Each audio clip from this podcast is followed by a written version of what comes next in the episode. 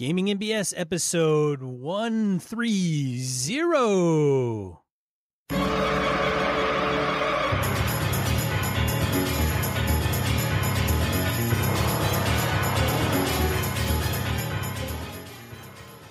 Welcome to Gaming & BS, a tabletop RPG podcast. I'm one of your hosts, Sean. And I'm Brett. Welcome to the show. Good to have you all here, folks. Yeah. So Sean, we got I gotta say we gotta gotta do this now. So Sean's wife, his wonderful, lovely wife, looked him in the eye and said, "Yo, we need to do, honey. We need to go motorcycle shopping." And Sean, like any good husband, said, "All right, I'll go. I hate doing that stuff, but I'll go anyway." So kudos to you, Sean. Just wanted to say that that you took one, you know, right there. That's just that's how you keep a marriage alive. That's what you do. Dude, I don't even it's crazy, man. She's she wants to ride more, I guess, and she wants to be more comfortable, which I I can respect. I was uh what made me laugh was I told Susan and then she's like, "Well, that's that's really cool." She's like, "Then maybe Tam and I can go for a ride because we got bigger bikes now and they're more comfortable." I'm like, "Yeah, that's true." You know, we get the ladies out, we can all go for a ride as a as couples. That would be kind of cool. And then after that, I, I, was thinking like, yeah, my wife is the same one who said, "Oh, you're gonna go to GaryCon, so need a little extra money to do that with. How about we uh, carve off a couple extra?" I'm like, okay, I'll, I'll take that. I suppose if that'll that'll make you happy, dear, I'll be happy. I think what she's doing is just paying me off so I get out of the house. Is what it is. That's probably more than anything else, but it's worth it. yeah, totally. So speaking of, we've mentioned this before. Excuse me. We are Sean and Brett are still going to GaryCon. We've got a host of, excuse me, listeners and friends of us and of the show and other things. It's not just about us and the show, but it'll just be really cool to see a number of people there that we interact with on Google Plus, Facebook, and Twitter, and all sorts of other places. So hopefully, um, we'll have a chance to say hi, shake hands, kiss babies, and drink beer with folks, and maybe get some gaming in as well. So then, looking forward to that. It's only in a couple weeks too, dude. It's like what two weeks or something? I think it's two weeks because it's twenty third, four, five, and six. So of March coming up quick. Uh, it's gonna uh shoot. Oh yeah, 2017. By the way, so yeah, in case people listen to this in 2018. We may not be going. I don't know. We'll see. Maybe we are. But anyways, 2017. Because since this is many of our shows are not as evergreen as they could be. That's true, especially when we talk about things like this. Yeah.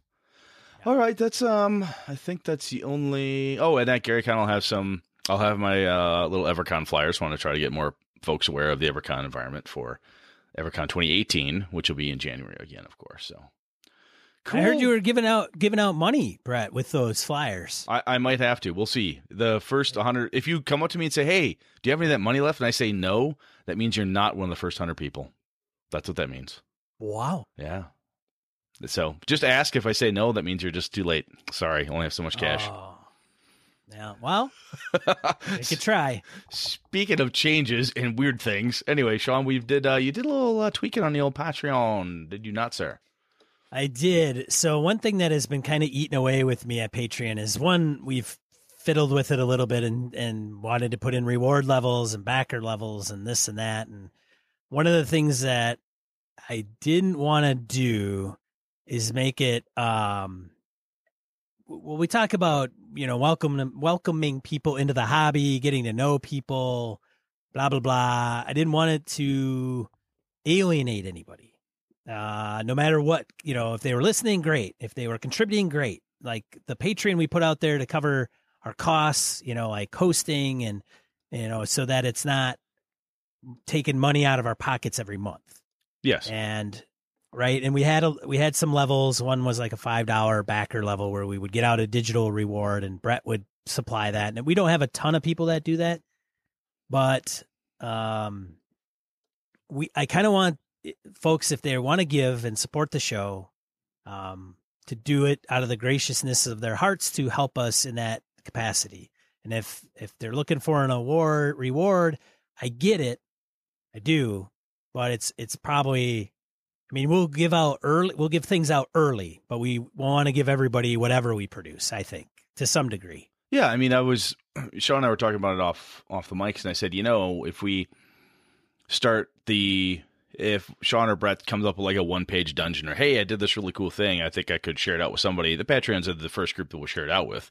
You know, like hey, here's a um, map I drew, blah. There's no reason that we can't hand that out to any all in sundry who are in the Patreon, regardless of pledge level. Doesn't really matter to us.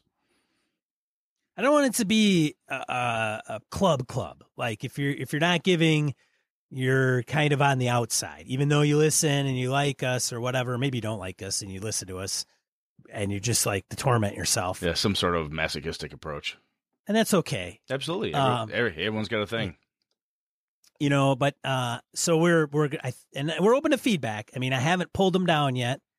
Um we i would anticipate if somebody is looking for something um for us to give them on a consistent basis and we don't do that and that's the reason why they're giving that they would either retract their their money. I totally get it it's no no love loss uh not a big deal uh it i mean it's it's your money, right? You do with it what you want.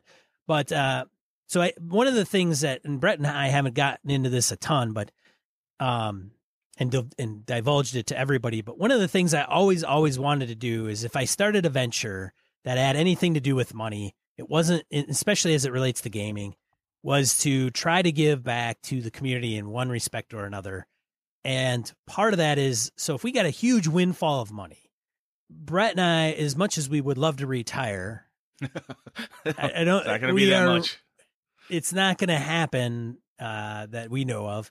And even if we did get that uh, huge abundance uh, windfall from everybody and all our supporters, we I would really prefer. I, Brett, I don't know about you, but I would prefer to try to reinvest that into the gaming community. So, what do I mean by that? So we would, if a con is happening we would pay for an ad in their program.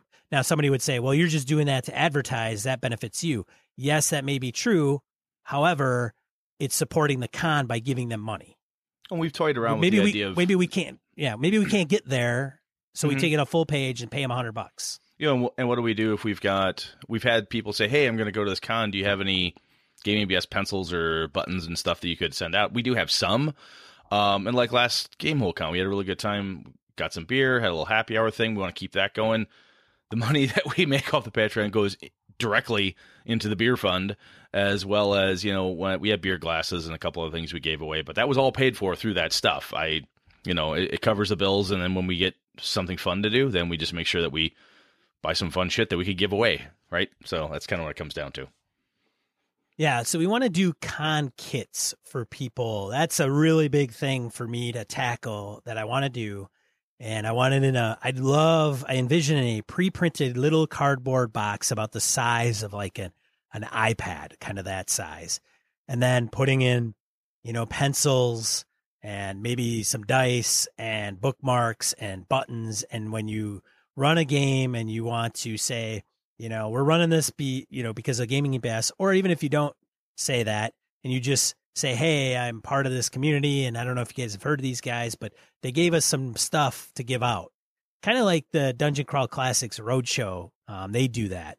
Um, yep, so when absolutely. you run games for Goodman Games and DCC, you can ask them for that, and they'll send you a little kit, and then you go to the con and you run DCC games, and they give out all these little tchotchkes.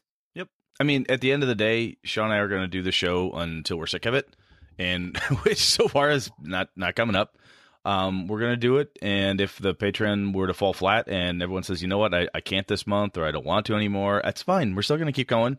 Um, what that does is it basically says, well, do we want to? Can we afford to do the uh, the the kegger at Gamehole? Eh, maybe, maybe not. Maybe we just gotta save our own shekels and do it. All this does is just help us cover those costs so that we can do this shit. So anyway, I, think everybody gets it. It's not um, it's not a huge money making venture for us by any stretch. So now, I don't I want I don't want to say it'll never change again, but if it just makes a bit of sense in doing it a particular way, then we're open to that. And I mean, there's been one individual that uh, I mentioned like you should change the re, the the level, the goals, right? So the goals is when we set down and say, hey, if we get twenty dollars a show or five dollars a show, that'll cover our hosting and and that's that. And once we hit that we accomplish it and say yay! But i mean we're using Zencastr. we've switched over. So now that's going to be an additional cost.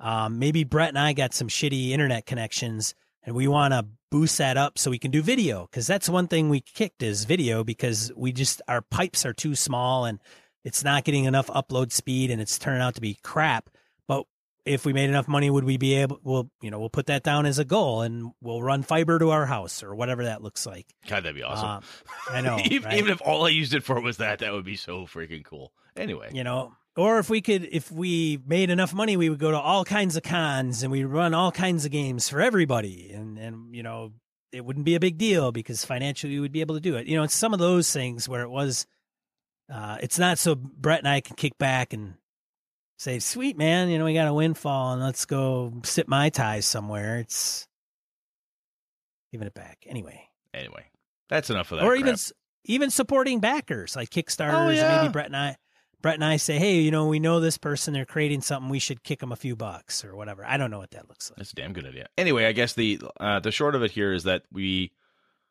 we want to make it so it's um, pretty much open to everybody. Whatever we produce, early uh, early release stuff, free stuff, stuff we want to give out. Anyone who's in, in part of the Patreon will be involved in that. You'll have a hand in it.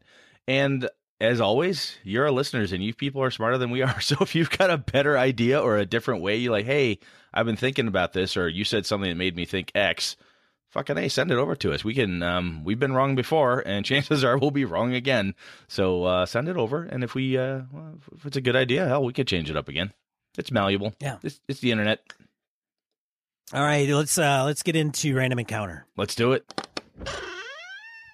All right, random encounter. Got a few to get through. Uh, go ahead, Brett. You can start. you betcha victor wyatt something else i missed in the potions episode was pc making potions pcs making potions at low level they get potions as treasure and at higher levels they make these potions for their group and some take low and some Ugh. They make potions for their group to take some load of the magic users because of the limitation of spells per day. How do you handle characters making potions and other magic items for group use? Uh, some games have rules for this, but some don't. You know, Victor, that's a damn good idea, and that's going in the uh, the topic bin because that is a piece that I have had. I've struggled with not so much potions. I am actually scrolls are usually pretty. Yeah, all right, fine. I'll make a couple scrolls. I'll do this. It just seems easy but the concept of alchemy and potions and then I want to make five plus one swords or whatever the, the system would allow.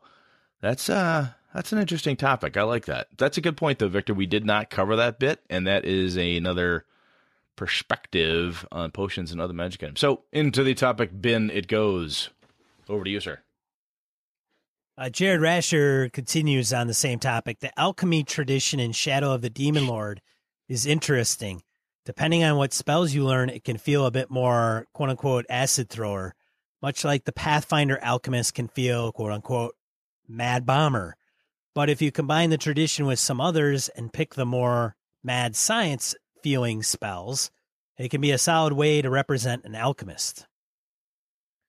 So uh, Jared chiming in with a little bit of flair that you can throw in to to potions and and alchemy I'll tell you. I'll tell you the the Shadow of the Demon Lord thing. I've let's see, Jared's brought it up. A few other people have shown it to me. And when we stopped and saw Michael Drescher, Michael's like, "Hey guys, look at this." I'm like, "Oh my god!" It just seems like it, I gotta get it. I think I'm just gonna have to pick it up so I can parse through it. Even if I don't run it as it is, I'll steal a whole bunch of shit out of it. So yeah, it is very it is very tempting. It it it, it has piqued my curiosity quite a bit. And Rob Schwalb's going to be at Gamehole Con, and I listened to Rob Schwab when he was on Talking Tabletop with uh, Jim McClure over there, and I I I like I I was very impressed with Rob, and I've never met him, but I I loved his style, his cool. pizzazz. Yeah. Anyways, So we've got James Carruthers up next. Hi again, Sean and Brett. Just finished listening to the Fighter podcast. As you, as your dedicated listener, I feel obliged to give you some feedback because you think you're onto something, but perhaps you only hit half of it. Well, that's that's not bad, Sean. That's half more than we usually hit. That's hey, pretty good. All right, we're we're moving up. Woo! Yeah. Not bad. All right. Mr. Carruthers continues. I was really looking forward to this episode. Truth is, I quite enjoyed it because I always enjoy your banter. But over half the discussion on the fighter was really, really basic definitions of the class, describing it, explaining it. I suppose you know your audience best, but I found myself thinking that if you had many others, uh, many others in among your listeners, like me, who already ded- who are already dedicated D and D RPG players, the time spent merely defining what is a fighter was ill spent. I think it's safe to assume that we, your listeners, all know what a fighter is. Hmm, fair point, James. Well, yes, and and I don't know if we spelled it out as much as we should. It's the player series that probably I, I'm thinking of. You're a GM, you got a new player, they don't know how to play. You're gonna give them a fighter, and before you do, just you say, "Go listen to this show. It'll help you understand what your role is as a fighter." Not people who've been playing 20 years, typically. Fair point. And the other thing Right. that's interesting actually is that I've had I've had the conversation about what is a fighter with 10, 15, 20 year veterans and we've argued about it in the past. So I do get what I do get what James is saying though. Perhaps, you know, looking at the time spent on that, we can perhaps shrink it down a touch. He continues, as part of your fighter discussion that started to really get interesting was towards the end when you talked about role playing styles and options and other considerations like backstory and colorful lines for the fighter. That was interesting and fun. I wish this critique could be more constructive because, as I said, I think you're onto something. And as your listener, I want you to know I look forward to more episodes in your player series. Unfortunately, I don't quite know what it is I want to hear, but only that I don't need to hear the class defined and described beyond a quick, simple opening to set the grounds for the meat of the banter. Good point. If I am totally off base and this was intentionally designed for non gamers and new players, then my bad. To me, however, it didn't seem to match your usual style, which brings interesting, creative, deep thoughts on topics that I think are more for experienced new audience. All the best and keep up the BS. Love your podcast. Well, James, I think again, it's a good, um, it's a really good critique, I think, and a good couple points. If we can modify, it was the first in the player series. We chose fighter because it was easier, one that we could think of offhand. Um, I think if we, when we go back at the next one, it will be uh, worth perhaps tweaking a little bit and see if we can can't get better. Good stuff. Thanks, man. Yes, most excellent. Thank you. Uh, Blake Ryan emails us regarding all bards. I ran a game on Greyhawk using Pathfinder rules. The party were sent by King of Nyrond into the fallen great kingdom to disrupt evil churches churches' hold on the land. They did this as a traveling band of musicians, doing performances in open theaters and taverns. Undercover, they sabotaged evil churches and noble houses, setting them against each other. Naturally, when a few musical con- contests came up, they sabotaged their rivals too. Everyone had a singing instrument slash instrument skill. It was a lot of fun. I think the game worked because they had ongoing goals, reasons to interact with NPCs, and leeway to get creative in their adventures. That's good stuff. That is, I like. I mean, Blake's onto something there, right? I mean, that excuse me, that last piece, leeway to get creative in their adventures. And part of that not only comes Blake from just the party itself, but the you as game master. They're they have that leeway and they can do that because we always give Sean shit saying these, you know, the train conductor and stuff. But I played with Sean and there's leeway, there's places to go, right? While he's running. And if you have that space, you can go left instead of right. Hey, maybe check this out, find something a little more interesting. You can always, if you are going to run a train, you can always reset those tracks, right? And just move them to where you need them, need them to be. So good stuff, man. All right, Steve Orlick comes back at us with email says, "Hey, hello BSers, I have a question slash possible topic for you. Wondering what your thoughts are on who really controls a game, the GM or the players. I guess is geared more towards Brett since we all know Sean has that train thing going on. Hey, foreshadowing. As a GM and player, I prefer my games to be story rich and roleplay heavy. I prepared the current campaign I'm running to be just that. Unfortunately, the players at the table just won't take it there.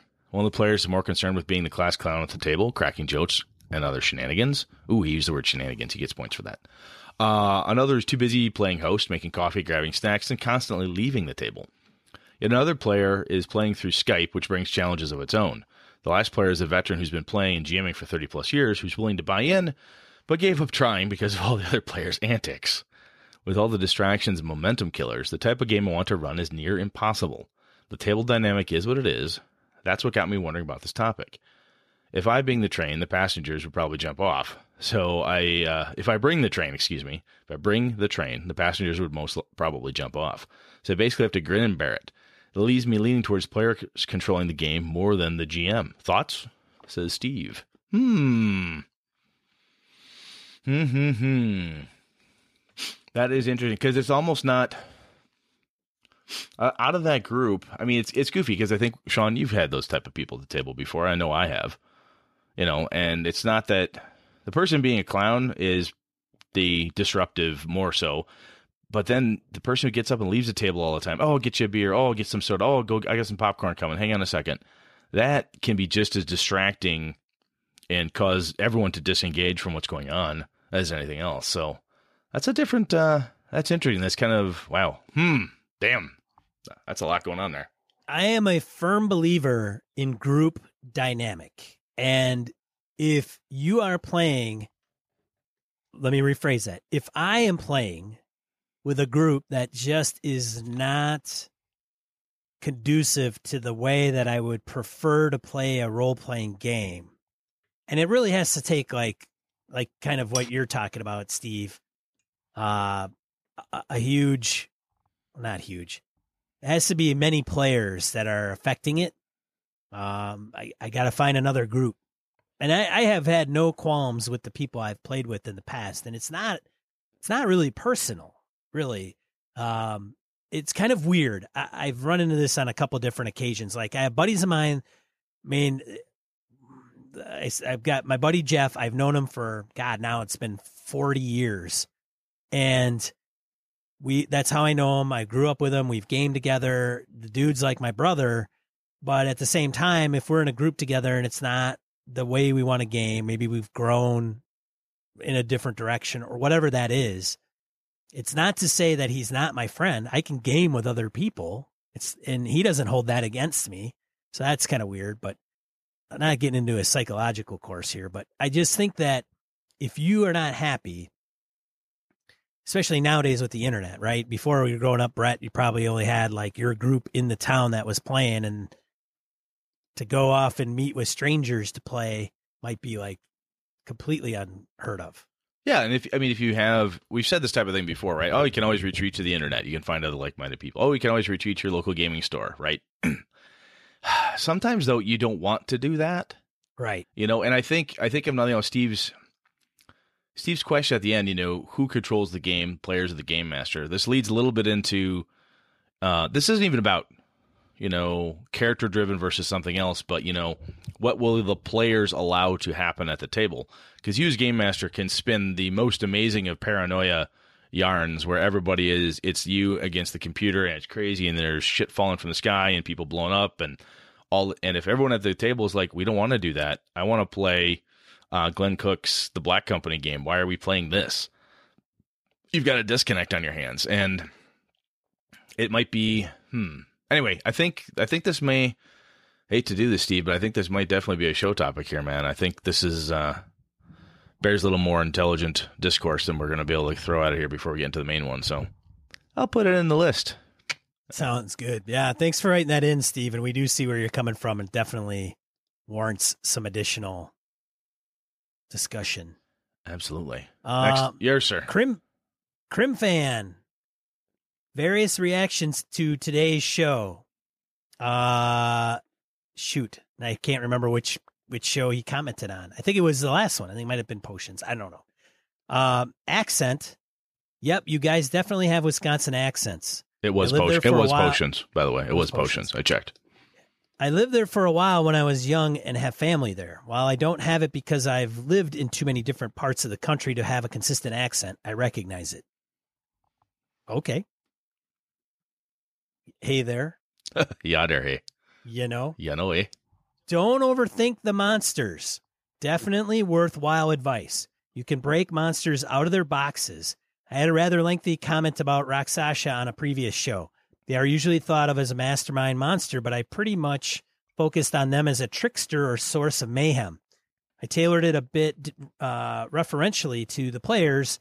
One of the players was a Heroes of Might Magic 3 nut back in the day, and his PC is named after Ham the Third hero. Ham three hero. Ham the Third.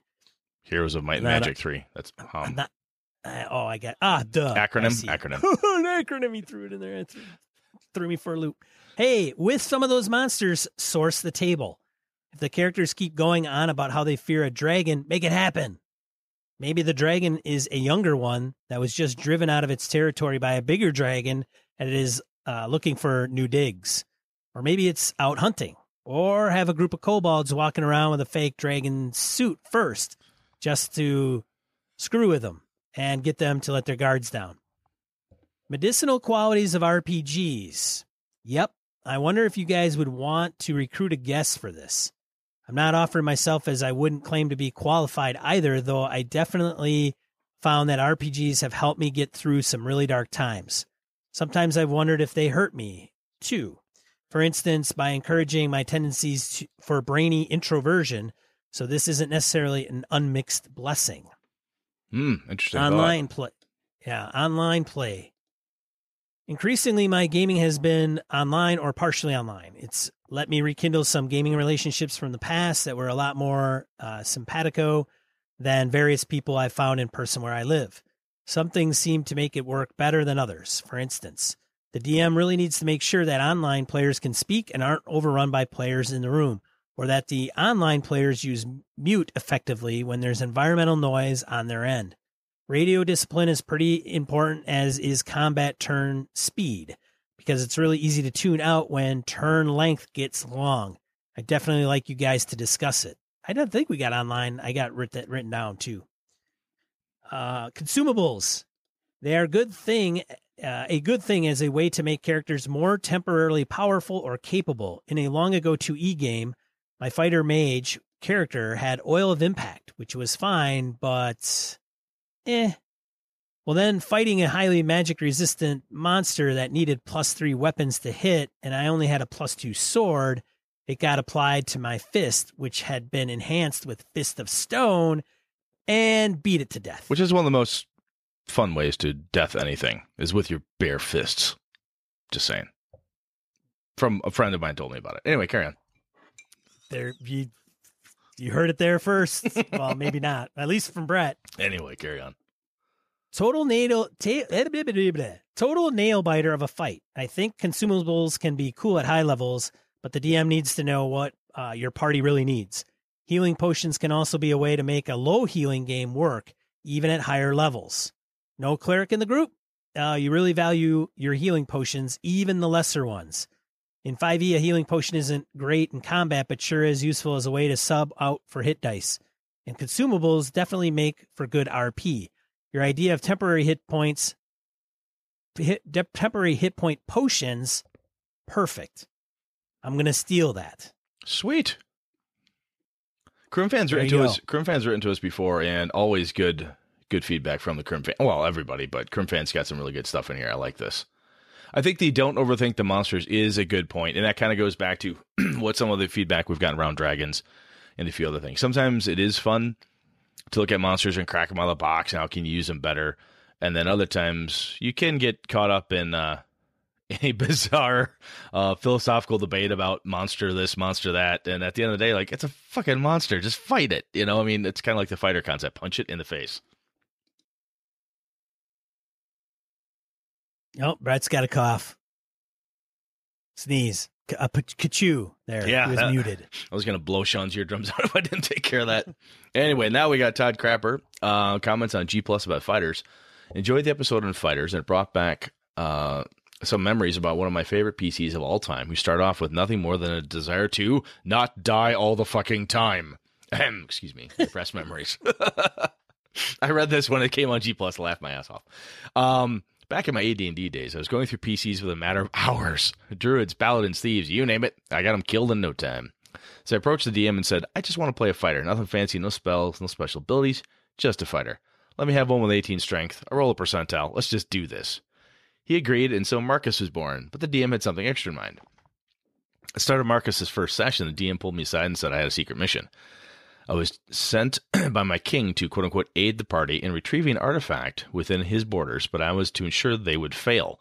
A short suicide mission. From there, I started to build up a reason why Marcus would do this beyond simply following orders, uh, such as why he would have been chosen when there were so many younger, more naive subjects to go in his stead. And so I decided Marcus was dying of cancer. While the rest of the party accepted him as one of their own, I was plotting against them and waiting to take my move until Marcus was almost killed and the cleric brought him back from the brink. The DM told me I no longer had cancer. My actual face turned pale and looked at the DM. There's no way Marcus could go through with it now. He shrugged his shoulders while the other players wondered what was going on. I told them everything, and they forgave me right there on the spot, even after I tried to kill their gnome henchman. Fuck, I hate gnomes, he says. From that day on, Marcus was the party's loyal defender, even with the gnome, and became a traitor to his kingdom. Everything that happened as a result of that adventure shaped the character during play, rather than during character creation. Maybe that's why so many of our characters seem to fall flat. We can never live up to our expectations in the game. We give them backgrounds comparing them to epic heroes of old without thinking perhaps maybe we should just treat them like first level noobs. Sometimes you just need to stick to the basics and let the game shape your character, and fighters are the best at that. Simple and yet incredibly effective. They kill shit real good too. it's been 20 years since I rolled the bones for Marcus, but I could pick up where I left off without a moment's notice. And uh, as he started off as nothing more than a fighter with 18 strength who didn't die in the first session. Another great episode, boys. Oh, and don't lose that Australian accent, Sean. It's the right balance of good and terrible, mate. All right. That was awesome. Very cool. I love that story. Very nice. Thank you very much. Thank you very much. Joe Swick, last one, folks. Joe Swick. Hey guys, enjoyed the latest episode on potions. It reminds me of two things. One, my friend who carried a purple potion through roughly 20 Hero Quest quests before drinking it in the heat of a huge battle. The wizard was first in the room of almost every undead beastie in the game, followed by him, the dwarf. He stood in the doorway, chugged the potion, and turned to stone, cutting the barbarian and elf off from the low on body points wizard. Low on body points. Uh, wizard. It had only lasted five turns, but the impact was had. Oh, lovely. Hero Quest, just for those who don't remember, is an old board game. It's all like one inch squares, and there's no I slide past him. Nope. If he's blocking the square, y'all fucked. You can't get by it. Oh, that's brutal. Brutal, brutal, brutal. Uh, number two, in my D&D 5e game, my players are carrying around what they were told were healing potions, but they were off in color and they're all afraid to drink them. You're to drink it? You sure? It's kind of bluish. One of them is a dwarf, the dwarf from the Hero Quest game. I've secretly sent them to be a double strength healing potion and give them advantage on their next attack roll, but they won't touch them. I can't wait. Keep it up, guys. Thanks for the show and all you guys do for the RPG community. Oh, that is awesome. That's that's funny. I figured when Sean and I did it, um, that topic and went potions, we would some of these stories would come out of the woodwork, and those are cool. I, I distinctly remember at one point, I don't think I told this one in the show, but a friend of mine had a paladin that was 12th level, first ed AD&D paladin. Corey loved that guy. Sir, whomever in the hell it was. I can't remember the character's name. All I remember was the the point where he died, where he picked up the big potion, this double sized thing, sniffed it, and Eric looked at him and said, Corey, it smells like turpentine. Ah, must be some kind of man. He downed it. It's like it's turpentine. It's poison. Make a saving throw. He rolled a one. Boom. And this is save or die time, boys and girls. So guess what happened? The paladin died. Oh, that was almost a table flip. That was bad. Oh, that was bad. Anyway, thank you everybody right, for thank you all for writing in. That's good stuff. These are always good. Love it, love it. Yes. Thank you very much. We had a, quite a few this week, so we appreciate it. Thank you very much. Let's get into the main topic.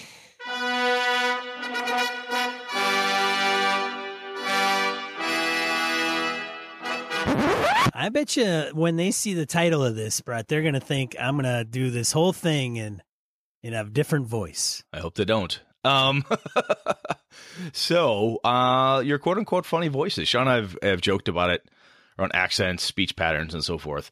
Um, but I really think um, we know Sean does it, and I think I've mentioned that I change up the voice sometimes during gameplay as well.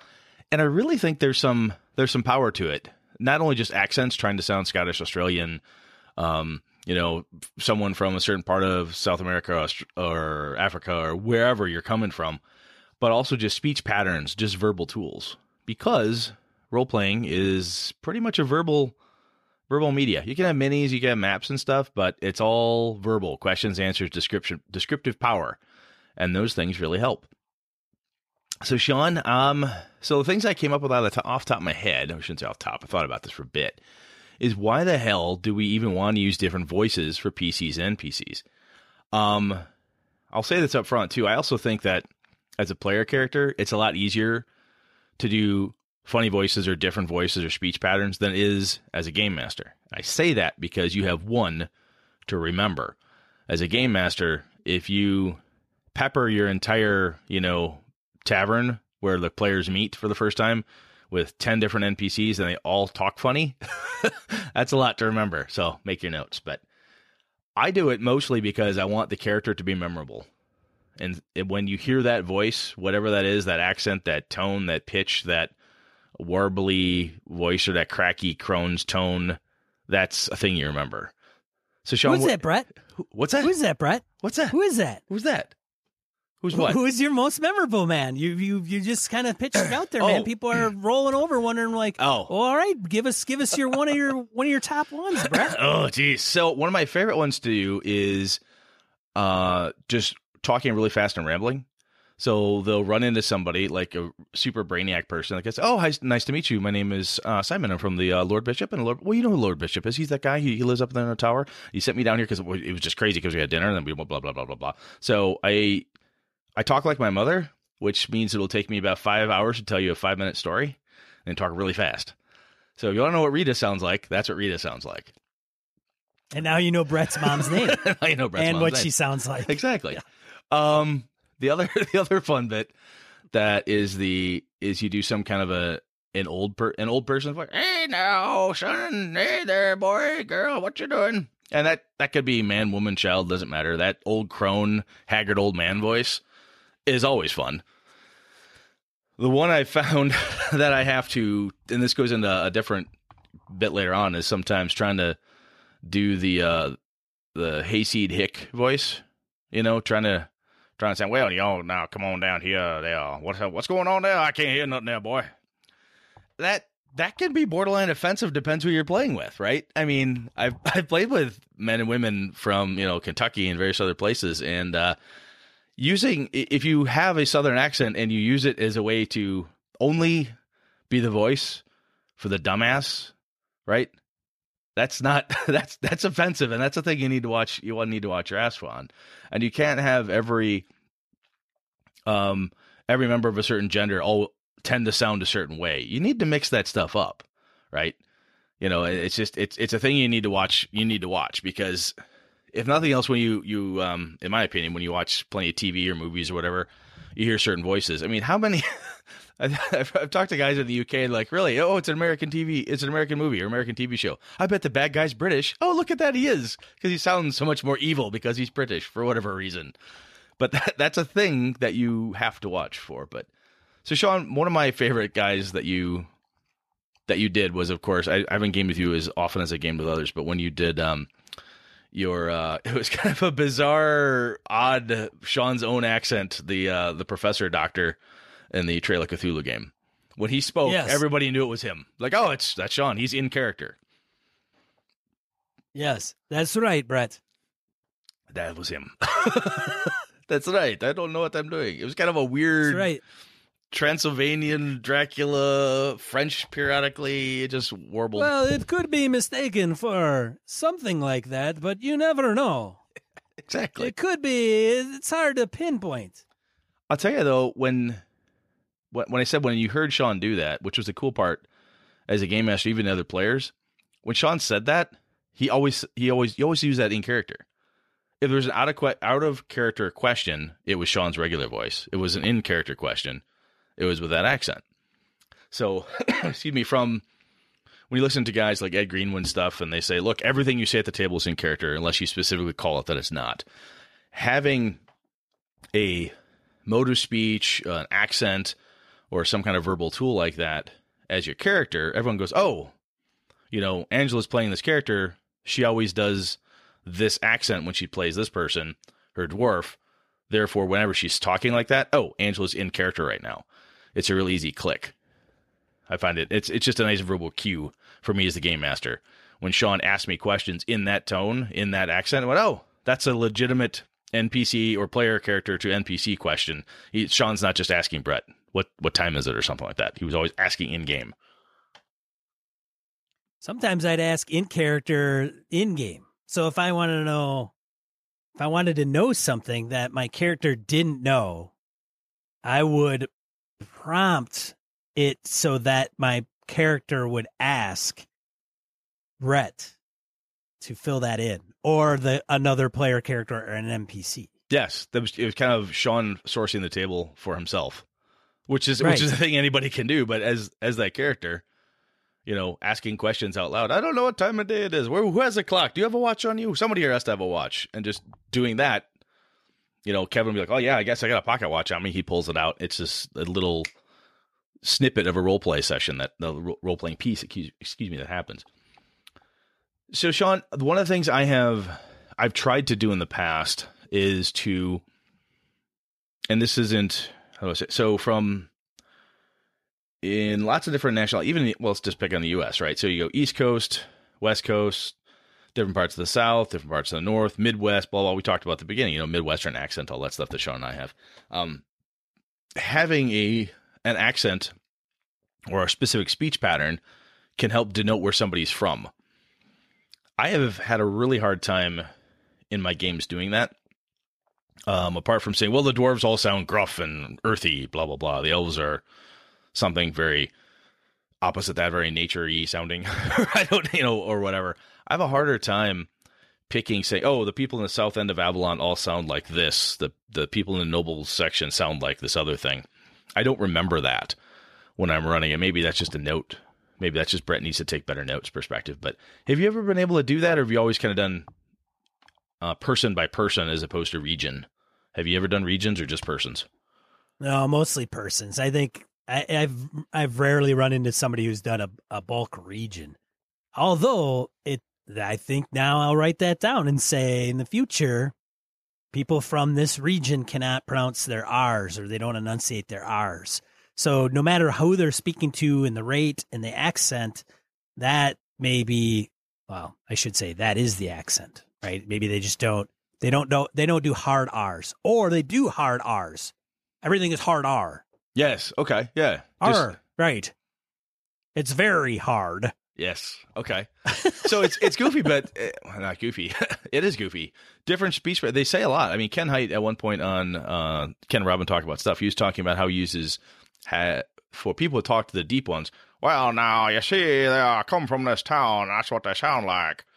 And he had, I'm aping it, but he had something like that. That's what everyone who came from Innsmouth or whatever sounded like that. And even if it's just the bad guys from this town or the bad guys from the citadel or wherever all have a specific speech pattern, it's a wonderful clue that the players will suddenly start will actually they'll ask you for. What does he sound like? Does he sound like that other guy who was from there? Yeah, he does. He sounds like that person who was down by the shore that time. Well, okay then. They're like, okay, are they related? Are they from the same area? Um all those things start to come out. And so it's a because it's a very verbal medium, it's what I'm expressing and displaying to you.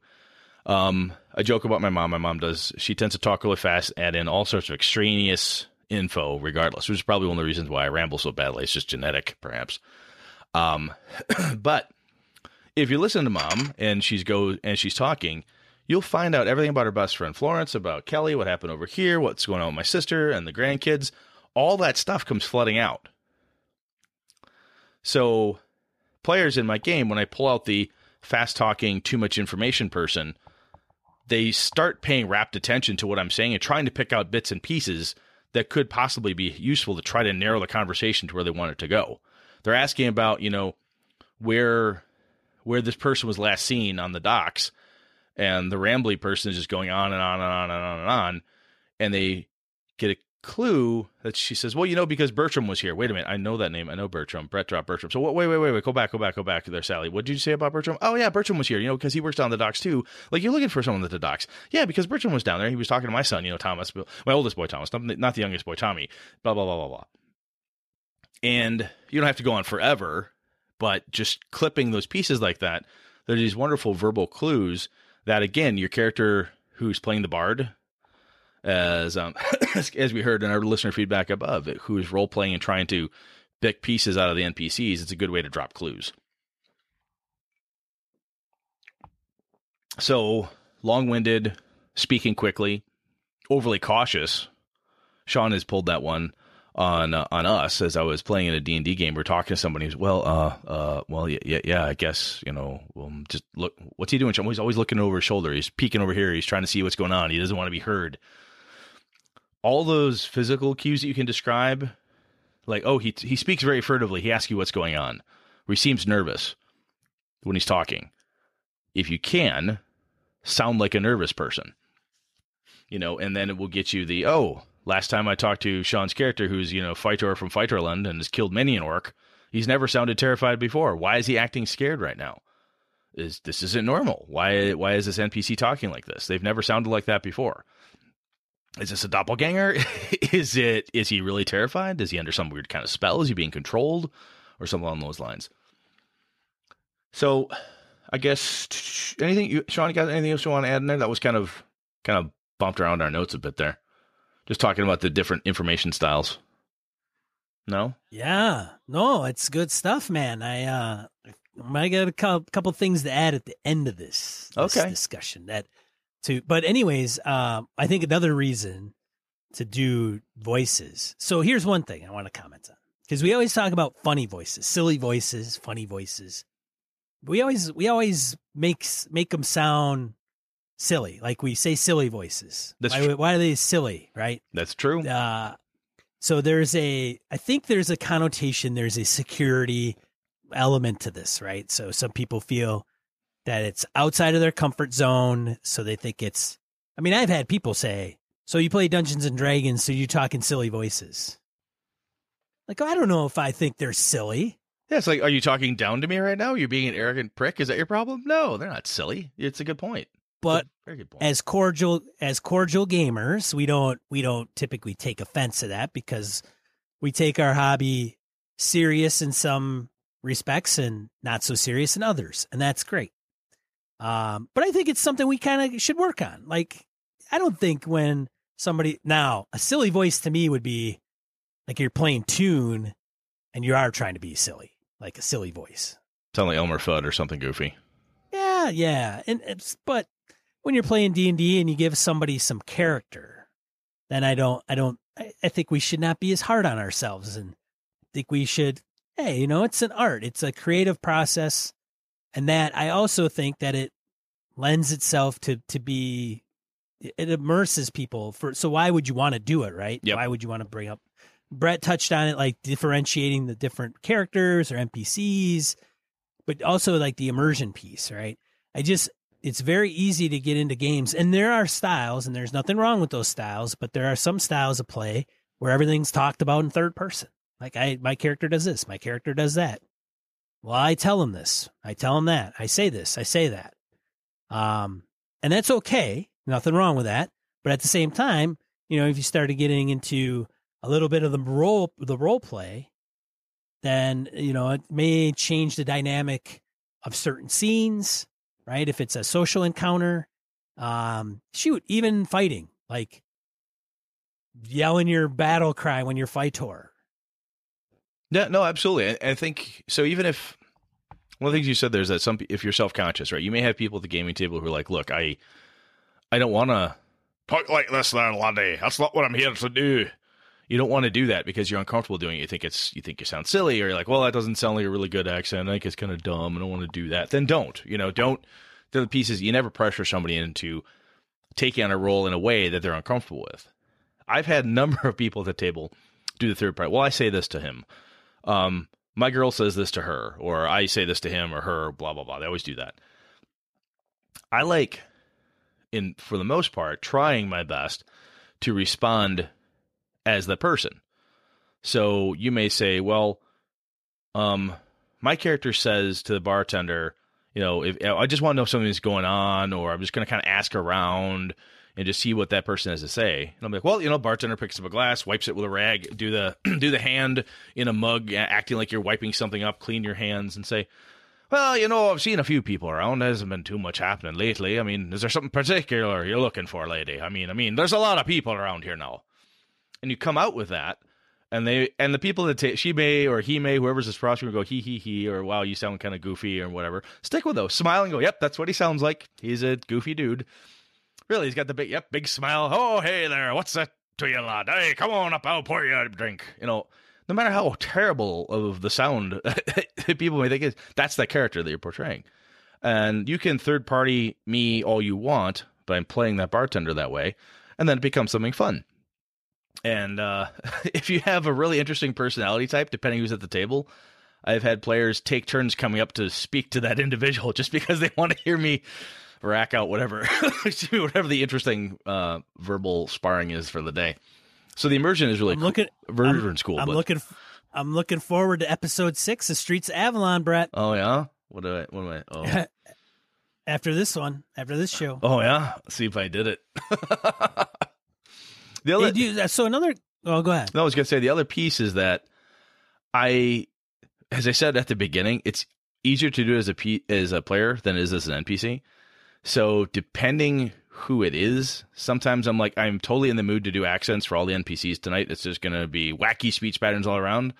Other times I'm like, nope, don't feel it today. Doesn't doesn't work. Doesn't whatever. Don't even think of it, and it just doesn't happen. And there's nothing wrong with that. It's not like oh, I went through the whole night and I didn't get to use my you know my bizarre Viking and whatever con- uh, accent that I always wanted to pull out. Eh, well, whatever. It's not the end of the world if you don't do it.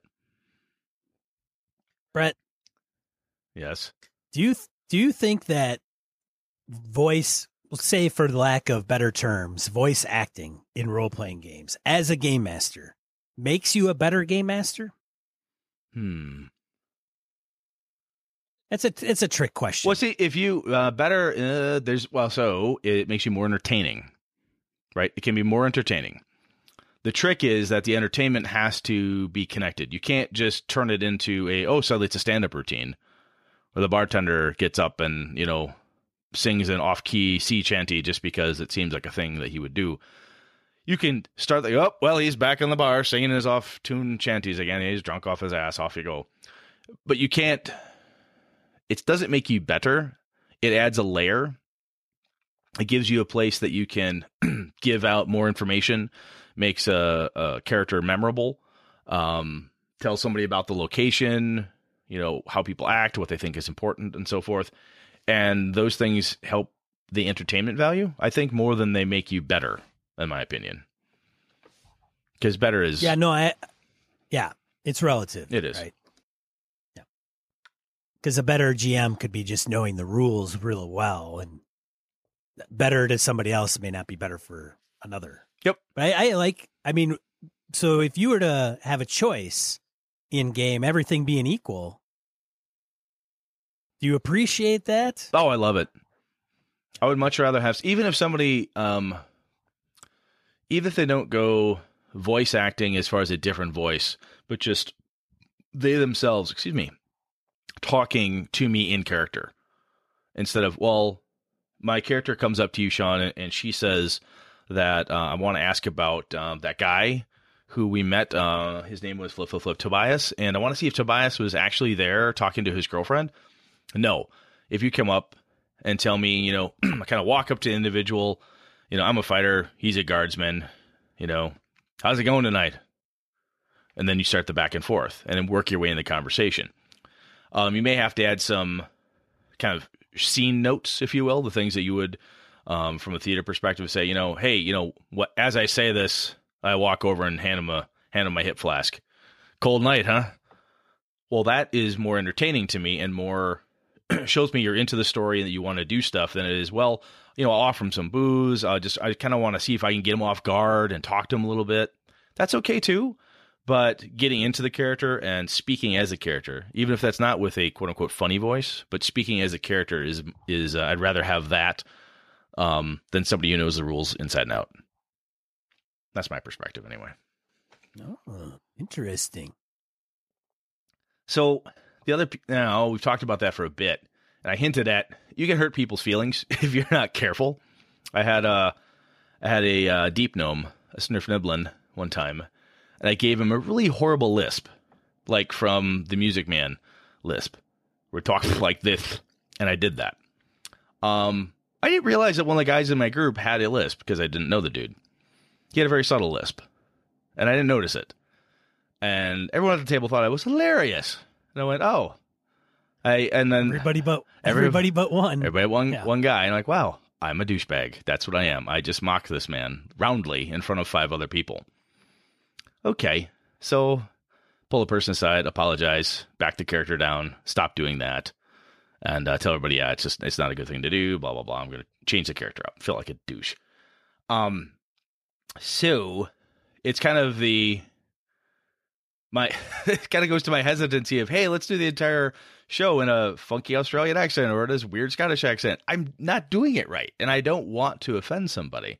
Right? It's one thing to say, look, I'm going to do it in Dude, a, we've gone over this. Exactly. We've gone over this, No, man. I'm not going to do no. an Aussie accent. It's No, my no, no. own. Exactly. Exactly. That's that's what I'm saying is that when you do that, it's kind of the look, I'm doing this and this is just it's not done in a way to mock anybody or hurt somebody's feelings. And it's a goofy thing, right? It's sometimes you're playing a character who has this hard-bitten, horrible background, who was beaten and abused as a child, and this is why they became the cop, the hard-boiled cop they are. You don't know who's at the table, what their background may be. Some people that may be a thing that bothers them. They don't like that type of story, regardless of even if it's in your background. And I'm not saying to be overly sensitive about everything, and it's we've talked about this before, safety at the table and such.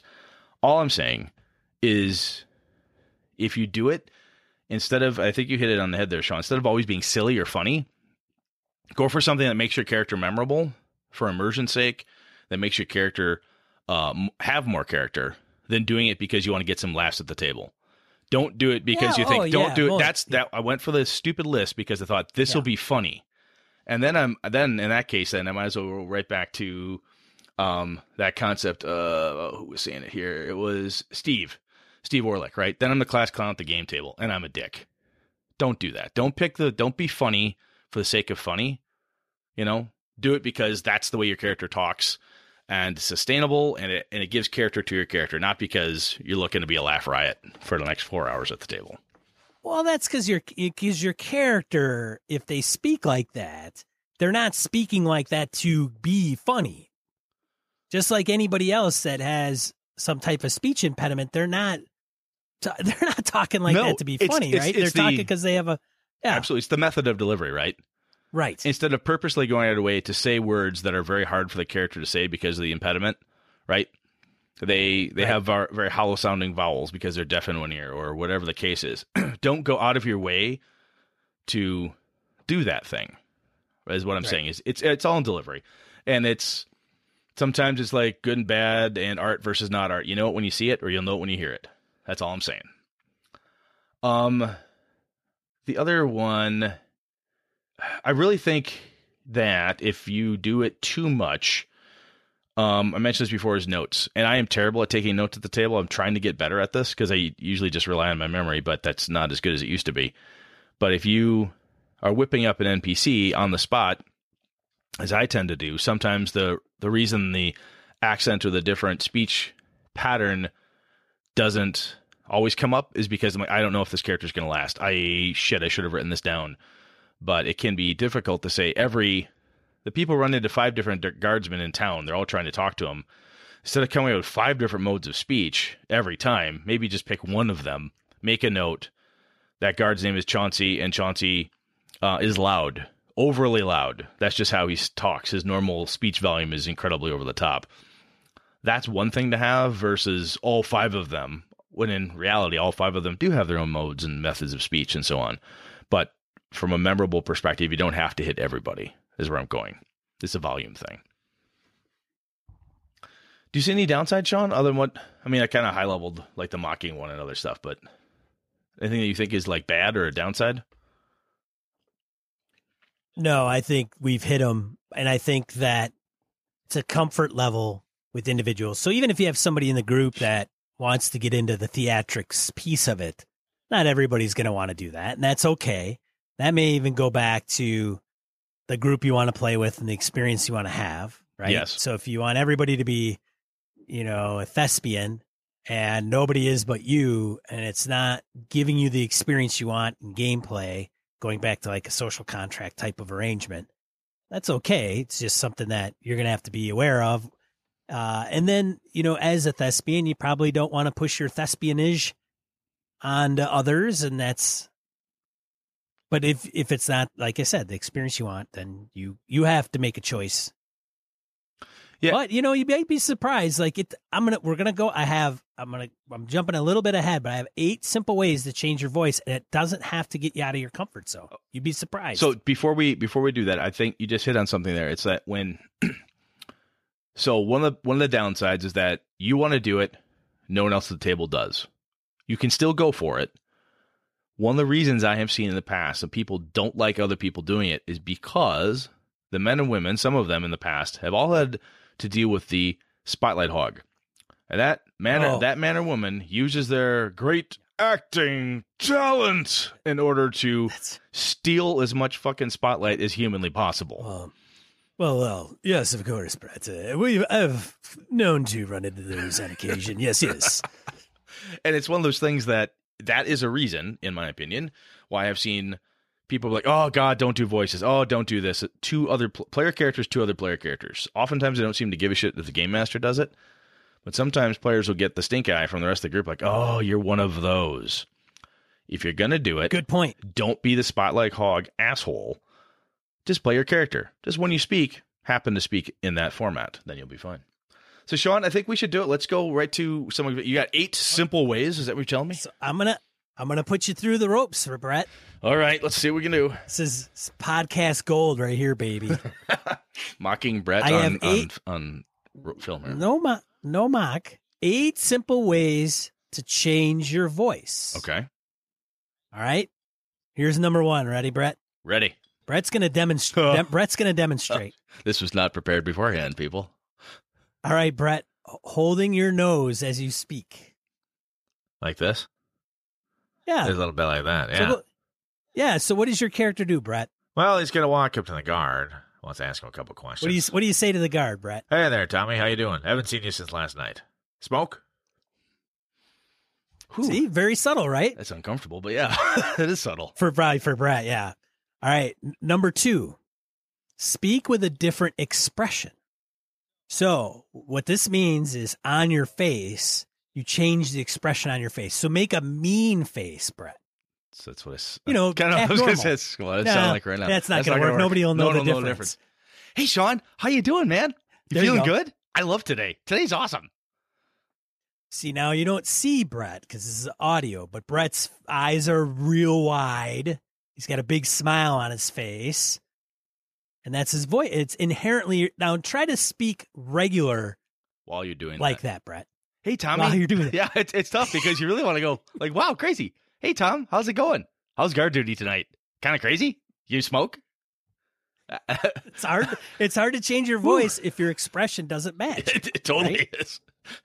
All right, number three, speak with a different posture. So maybe you're sitting way back in your chair, all slouched, or maybe you're hunched over, Brett. You're really hunched over. You got Yeah, a big arc in your back. that's right? actually when Now I when me. I've done the old crone voice. Right, is you kind of you kind of well there. What's why? It's over there. What are you doing? Get away from that. Come on over here. It just it yeah. So it makes you feel like you're holding your breath while you talk. yeah. So Brett's uh, shoulders are all tight together and forward, and his fist is out pointing, right? And he's got that voice, and that, that inherently attributes to some of that. Now, how about number four? Mumble. it's like my one of my kids when they're in trouble. You did it a little earlier. Yeah, I mean, I mean, I'm not really happy about it. I mean, just want to go and see, see what's going on. I mean. But see, that could be a character piece. it could, right? yeah. You could have, you know, hey man. I mean, you, um, if you're looking for information, I mean, I got information. I mean, if that's what you're, what you're looking for, I mean, a couple hundred bucks, Yeah, I'd be happy to help you out. We're, we're doing a podcast tonight, but we're probably going to be live around seven o'clock. And it's probably going to last about an hour. I don't know. Yeah. but see, it doesn't. You don't have to get into an, and a part of the country to do. No, you do stuff. not. No, that's that's a yeah, that's a universal. Somebody somewhere mumbles, no matter what. Number no matter what five. they're speaking. Number five, Brett. Give me, give me, give me monotone. Who? so you see, um, while I was on guard duty last night, I saw these guys. They climbed over the wall, and then they were like, "Hey, man, let's go to the bar. I think we just got into town for free." My partner and I, Thomas, we chased him for a bit, but they got away. like, wait, what? What? Really? Hear that? You hear that? Okay. I, yeah, see, you could relate to these guys after a while. You almost get a picture of your head of what they look like just by the way they talk. Yeah. Yes, you do. yeah, you do. All right, Brett. Here's an easy one, which you already did. This is your mom. Oh, Speed. oh yeah. So I was, uh, you know, I was on guard duty last night, and these guys coming over the tower, and then they came over the top, and I didn't know what was going on. So I called Thomas. I said, "Hey, Thomas, look, these guys are coming over the top. We gotta go. We gotta take a look at them. I mean, we can't just come in as like two silver leg yet. Or I mean, we gotta get Brett, yes, slow. slow. slow speed. Oh, that's slow. slow it down, Brett. so. You see, the first thing you need to realize before you head out into the wild, you uh, you need a guide. There's there's no way you'll make it past the first marker. Yeah, very, bravo, bravo. Yeah, bravo. Brett's Brett's doing a good job. All right, number seven. All right. Now, what? Now we won't make Brett do the number seven. Okay. But number number number seven is repeating all of those with a bit of an accent. Oh yeah. So you would you would take right. So then you would say, you know, speak with a different expression, trying in a different accent, Yep. speaking with a different posture with a different accent. So then then you're coming up with tons of more different types of characters. yeah. Mix two or three together and blam. Right. Uh, number eight. This is where I think goes to a little bit of what Brett was talking about and trying to keep track of all the accents if you're a game master. And that is if you could think of an actor or actress that you're modeling them after or a character Yes. in a movie. You don't give the character the, the same name or anything, but you you you think, "Oh, and you know, frankly, one thing that would really come in handy is if you got a deck of cards with with famous characters on them and you just flip through the cards and you needed a voice and you wanted to imitate them, you would just flip up and you'd be like, "Oh, it's De Niro from I don't know, some De Niro movie, Yeah, right? ex- One of his popular characters, or Jim Carrey as Ace Ventura, or something ridiculous. yes. So when you meet somebody, they talk like the character that's been in a movie, but they and they may put one and one together, two and two together, but at the same time, your rendition of that imitation is probably not going to be that good. So they may not actually make the connection, but you have made an individual voice and for that particular character or NPC. I'll tell you who I like to do that stuff with is one of the reasons I'll watch, um, like the Lord of the Rings movies, I'll rewatch them, or even God help me, the newer Hobbit movie when I watch them. I'm looking for NPCs, the supporting cast, because I'm like, you know, how did how did the guy who played Barliman Butterbur in this version of Lord of the Rings versus this version versus this audio drama? Audiobooks are great for this too. Listen to how a, a voice actor reads a certain character type, and see if you can mock it or ape it in some fashion. Not mock is make funny just try to copy copy better term. See what you can do to copy it. Um, but i look at like the npcs when they come into somebody I go boy that guy was kind of cool. That was kind of neat even in the uh i just saw the the first john wick movie not that long ago. I bought it because it was on sale. I'm like oh this is that was actually pretty cool. Ian mcshane that man's voice is amazing. And his character in that movie is really cool. And i watched it once and i'm like i need to watch that movie again. And there's like two or three scenes with ian in it. I'm like, I want to see how McShane acts as that character one more time. Because he's like this wonderful, semi pivotal little piece. And the way he behaves, it's just, it's just interesting. And those are some really good people to grab onto because then, like, oh, you sound like Keanu Reeves from that movie. No, you're actually sounding like somebody who didn't even, you know, I'm sounding like the bellhop because the bellhop was funny. Take the bellhops thing or the guy at the front desk or whatever it is. Take the npcs out of the movie or the tv show and use those voices. And people aren't always going to go oh you sound like the guy from the flash. Well maybe if you really paid attention type of thing One thing I did not put in the eight is you could do pitch. So you could higher the pitch, lower the pitch. But typically that starts to get into some I think that starts to get into the comfort zone a little bit. Accents and and and pitch. The other stuff, speed, you slow it up, you make pauses, you know, maybe you have a habit, uh, like a twitch of some kind as a character where you always has a you maybe you have a catchword when there's weird pauses that you always throw that catchword in. you know? Yeah you know? You know? You know? Or like. yeah like. Like like. Sound like a valley girl. You know, you like. The the the physical component of it too is i've done this i can get away with this more in person than online, unless everyone's watching the camera online. If you're standing up at a game table like I am, or you're running or sitting whatever, like, oh God, I don't know. You kind of put one hand behind your neck, you kind of rub your neck like that salesman is like, oh geez, I just don't know if I can close this deal. I gotta, I'll run the numbers by my boss, but I don't, I, I, I, I don't know. I just don't know. Those hand gestures of the throw your hands up, acting futile, shrink your shoulders, you know, your neck down and your shoulders, those little pieces that go, and it comes naturally um, when you're changing the tone, the pitch, the approach, or your big face, smiley voice guy, whatever it is. I think that all kind of plays into it. So that yeah, that's that's it. good stuff, man. I like that. Yeah. So tell us how you may or may not incorporate, like you do or you may incorporate voice into your player character or NPCs. We would be more than happy to do that. And maybe I'm guessing I'm just going to put get, put this out on a limb that some of the most memorable moments in role playing games or your role playing game probably has to do with that one character or NPC you ran into that just had maybe a different voice that uh, sticks out in your memory. Let's get into die roll. Sounds Brett. good. All right, die roll. Two to four miscellaneous points of gaming geekery and inspiration we want to bring to you. Brett's got one. I got two. We got five from listeners. Brett, go ahead, man. Yeah. So um, I had played Hobbit Tales today with my two youngest kids. I mentioned this game before and I talked about it on the show before, but I want to put a link out there. Cubicle 7 makes it.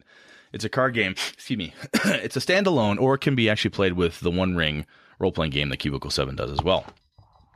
Now, the uh, the fun bit about that game to me is that it's a story structure game. Um, the way my kids and I play it, they just want to tell stories.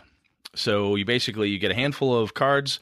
Your opponents or people who have some um, what trials, tribulations, you know, bad things could happen to you, encounters. They have a small handful of cards.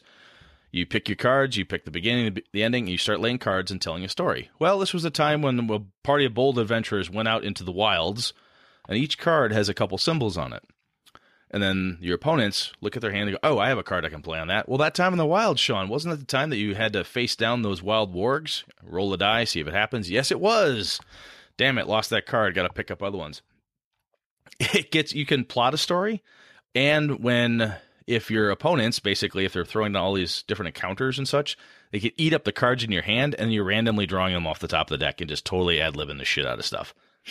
My daughter, as I've said before on the show, loves writing stories. My son likes coming up with crazy backstories, and I love doing this. And it's a really fun way for me spending time with my kids, and I could easily play this with with grown-ups as well.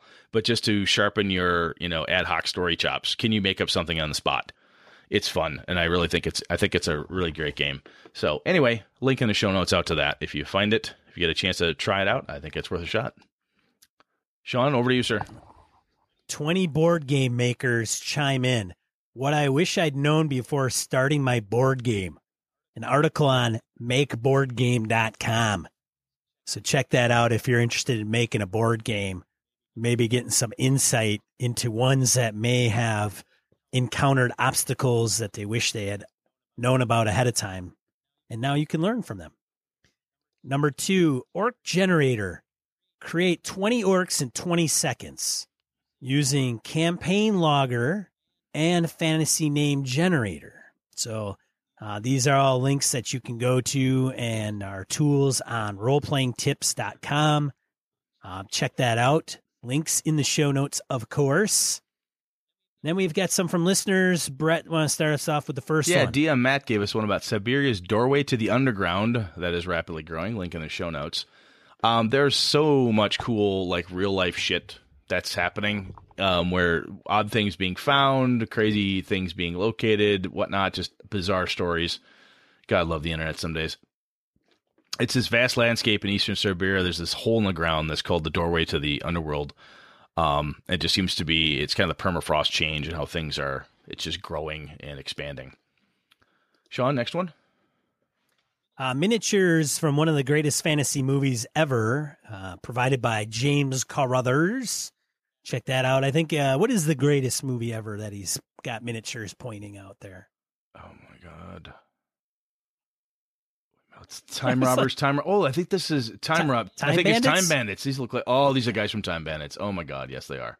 Okay, very cool. I think they call. You're right. I think they call them time robbers. They do. But yeah, I don't want to infringe on any IP. We don't care about that. Um, so Pierre Mongrel and Mr. Pemberfoot all pointed out Axe Bane's deck of many dungeons. Link in the show notes to that. There's some, there's some. I said the golden age many times of role playing, man, but there's some cool ass shit out there. It's packed with random tables and illustrated in full color. It's a deck of 54 cards, can generate over one million different dungeons, all for 15 bucks. Hell, I might have to get. It's over at the Game Crafter, and I love the guys at Game Crafter. If it weren't for the Game Crafter, Just go over and buy it. Just go over and pick one up. well, the other thing is, if it weren't for Game Crafter, I wouldn't have had uh, an application to. Uh, well, that's uh, that's what I run Evercon off of. Is the is the uh, tabletop stuff that they do. Anyway, so next one's yours. Those guys are doing. Those guys are doing good work Damn over right there. they do. Stefan Dragonspawn tells us about a nuclear submarine plans found in Welsh charity shop. I love that stuff. Love. I I just got to go to Goodwill and St. Vinny's and start like uncovering these ancient mysteries that are submitted in piles of people's donations. And speaking of, if you're into old games, out of print stuff, board games especially, my buddy Zave has found he found like a 1920s near mint condition bizarre little pocket game that was made. And I showed it to Frank Mentzer and Tom Wham one Gen Con, like, oh my God, that thing's really rare. Oh, where'd you find it? He goes, I got it for 25 cents at Goodwill. Like, ah, son of a bitch. I have found uh, box sets of D&D at garage sales. I have found um, board games at Goodwill, St. Vinny's type of thing, where people are just giving shit away because oh, they clean out grandma's house or dad's place or whatever. They're just piling stuff up and getting rid of it. There, you can find some crazy stuff there. If not, even if it's just a partial game, nice way to find some free minis. Anyway, last up, Azrael Arocha points us to Jim McClure's Eight Steps to Build an RPG Plot. Got a link in the show notes.